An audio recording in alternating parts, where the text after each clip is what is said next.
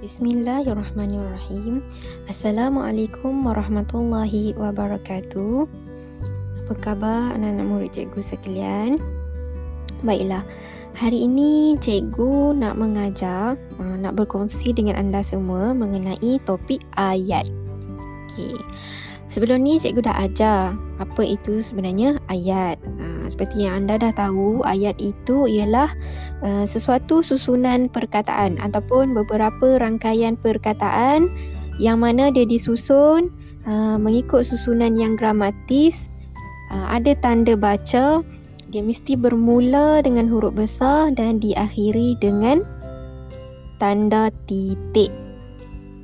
Dan juga ayat ini mesti mengandungi dua konstituen iaitu subjek dan predikat. Nah, okey, itu semua cikgu dah ajar. Okey, baik.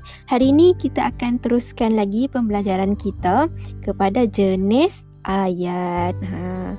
Jenis ayat ni sebenarnya ayat ni ada dua jenis dia. Yang pertama ayat tunggal. Yang kedua ayat terbitan. Okey. Ayat tunggal ni dia terbahagi pula kepada dua. Ha, macam mana uh, penjenisan ayat ni kategori dia adalah berdasarkan kepada konteks. Ha, konteks tu apa? Konteks tu ialah situasi. Maksudnya uh, ayat yang awak ujarkan tu awak kena berdasarkan situasi. Ha, okay.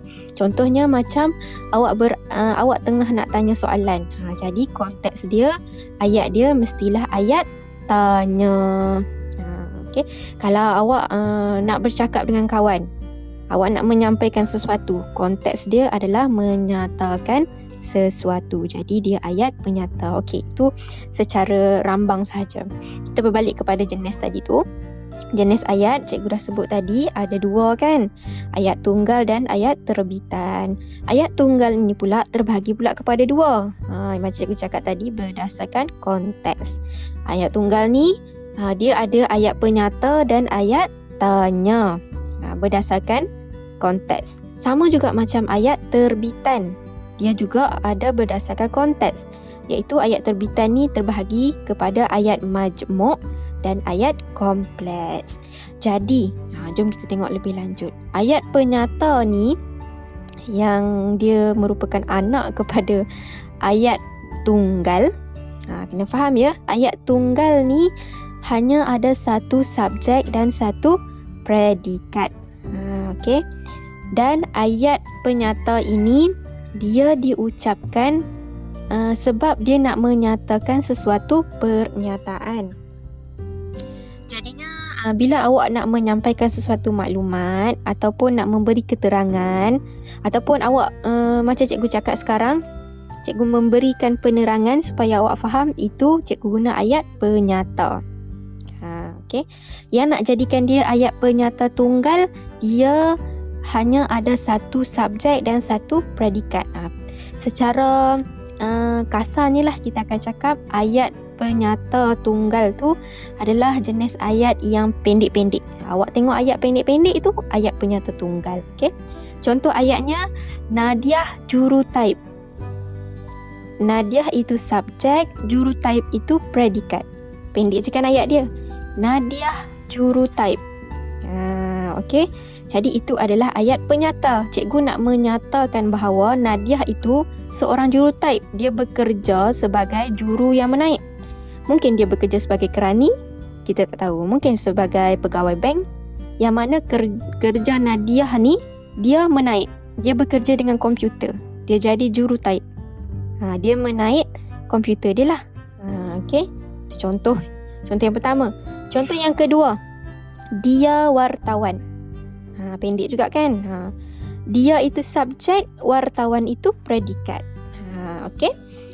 Um, dia wartawan, uh, cikgu nak menyatakan juga bahawa dia tu tak kira lah siapa-siapa kan. Dia kan kata ganti nama diri yang ketiga kan. Ha. Cikgu nak cakap dia tu wartawan. Cikgu nak bagi tahu yang dia wartawan. Ha, okay, dia bekerja sebagai wartawan. Itu adalah ayat penyata. Baik, seterusnya ayat tanya. Ah, cikgu dah sebut ayat tanya ni mestilah awak boleh bayangkan. Ayat tanya ni mesti yang paling penting cikgu selalu sebut dalam kelas. Kena ada telinga kera. Ha, telinga kera kan? Tanda soal kat belakang tu kan? Ha, okay. Itu adalah ayat tanya. Fungsi dia apa? Fungsi dia adalah untuk kita nak menanyakan sesuatu kepada orang. Jadi uh, dia dia ada uh, nada dia kan. Uh, contohnya ayat cikgu bagi, apakah maksud awak? Uh, apakah maksud awak? Dia macam ada timbul uh, timbul satu pertanyaan. Dia nada yang kita berikan tu membuatkan orang macam oh aku kena jawab soalan ni. Ha, dia dia sedang bertanya aku ha, macam tu. Okey, apakah maksud awak? Ha, maksud saya ialah ha, awak, awak jawab balik. Okey. Apakah maksud awak tu? Ayat tanya. Macam mana kita nak tahu dia ayat tanya? Yang pertama, dia ada telinga kera kat belakang. Tanda soal. Yang kedua, dia ada kata tanya kat situ. Ha, cikgu dah pernah ajar kan kata tanya tu apa? Ha, kata tanya tu dekat dalam ayat tu adalah apakah ha, paling kurang awak tak boleh nak nak nak tahu itu ayat yang macam mana awak keliru tu ayat penyata ke ayat tanya ni ha, paling paling kurang pun awak tengok tanda baca dia lah tanda baca kat belakang dia mesti ada telinga kera tu kan ha, kita sebut telinga kera okay, bahasa bakunya adalah tanda soal Okey, contoh ayat yang kedua. Di manakah awak tinggal?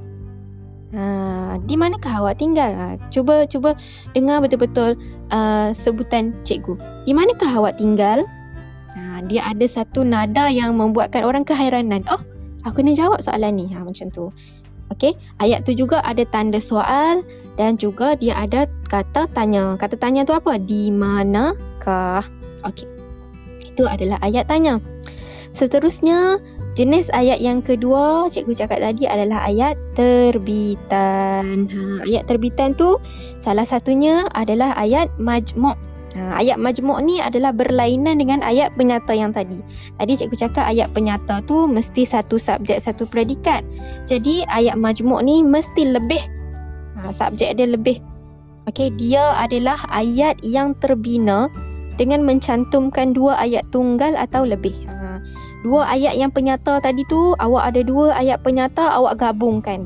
Gabungkan dan dia jadi ayat tunggal. Gabung dia macam mana? Gabung dia uh, menggunakan kata hubung. Ha cikgu dah sebut banyak kali. Semua golongan kata cikgu dah ajar. Sama ada awak ingat atau tidak awak kena buka baliklah nota awak kan? Ha okey? Itu saja pesanan cikgu. Kena buka balik nota ya. Jadi kata hubung Uh, awak boleh bayangkan lah. Bila cikgu sebut kata hubung awak mesti dalam kepala otak awak boleh bayangkan. Yang paling lekeh sekali awak awak awak dah boleh sebut dah. Dan dan cikgu. Dan itu kata hubung. Tetapi serta manakala apa lagi? Uh, kerana uh, itu semua kata hubung okey dan uh, ayat majmuk ni juga awak kena faham lah ayat majmuk ini terhasil daripada cantuman dua ayat penyata. Uh, ayat yang pendek-pendek tadi tu awak gabungkan guna kata hubung. Jadilah ayat majmuk. Okey, tengok contoh cikgu bagi. Dengar baik-baik ya. Ali dan Fatimah sedang membaca buku. Ali dan Fatimah sedang membaca buku. Ha, Ali dan Fatimah sedang membaca buku. Okey, kalau awak tengok kat situ dia ada dua orang yang bermain di situ. Ha, okey. Kalau um, awak perhatikan lagi sebenarnya ayat yang cikgu bacakan tadi tu dia dia terdiri daripada dua ayat penyata dan dia dihubungkan, digabungkan guna kata hubung. Jadilah ayat majmuk. Okey, contoh cikgu bagi eh. Ali sedang membaca buku. Itu ayat penyata yang pertama. Okey, ayat penyata yang pertama Ali sedang membaca buku. Ayat penyata yang kedua Fatimah sedang membaca buku. Ha, sama kan kat situ kan? Yang berbezanya adalah nama orang tu kan subjek dia yang berbeza. Jadi macam mana kita nak hubungkan ayat tu menjadi ayat majmuk? Ha tadi cikgu sebut apa? Guna kata hubung. Jadi awak hubungkanlah subjek mesti duduk dengan subjek predikat mesti duduk dengan predikat. Ha. dalam ayat majmuk kalau awak nak hubungkan dua ayat penyata untuk jadi ayat majmuk awak mesti potong kita guna kaedah potong ya. Kaedah potong tu maksudnya yang mana sama awak potongkan. Ha, yang tadi cikgu ayat yang cikgu baca tadi tu sedang membaca buku yang sama kan. Ha, jadi awak potongkan ayat yang pertama tu. Jadi dan awak letakkan dan di tengah-tengah dia. Jadilah Ali dan Fatimah sedang membaca buku. Okey. Ayat yang kedua, contoh ayat yang kedua adalah Abu rajin tetapi adiknya malas. Ha, okey. Ini uh, tiada kaedah pemotongan kerana dia tak ada yang sama. Ha, bila tiada ayat yang sama, awak tak perlu potong, tulis habis. Dan awak gabungkanlah dua ayat tu menjadi ayat majmuk dengan menggunakan kata hubung. Kalau ayat yang cikgu baca tadi tu, mana kata hubung dia? Abu rajin tetapi adiknya malas. Ha, okay. Jadi kata hubung di situ adalah tetapi. Baiklah um, cikgu dah bagi contoh tadi. Cikgu harap um, murid-murid cikgu boleh dengar apa yang cikgu sebutkan, boleh faham, boleh nampak sikit-sikit. Ha, okay. Jadi uh, cikgu akan sertakan juga nota, okay, nota slide supaya anda, uh, awak semua boleh nampak. Okay, jangan risau. Itu sahaja daripada cikgu untuk hari ini. Cikgu harap uh, murid-murid semua boleh dengar dengan teliti, faham betul-betul, dengar banyak-banyak kali pun tak apalah. Dengarlah suara cikgu ni ya, yang lunak ni. Supaya uh, awak boleh faham. Okay, itu sahaja daripada cikgu. Assalamualaikum warahmatullahi wabarakatuh.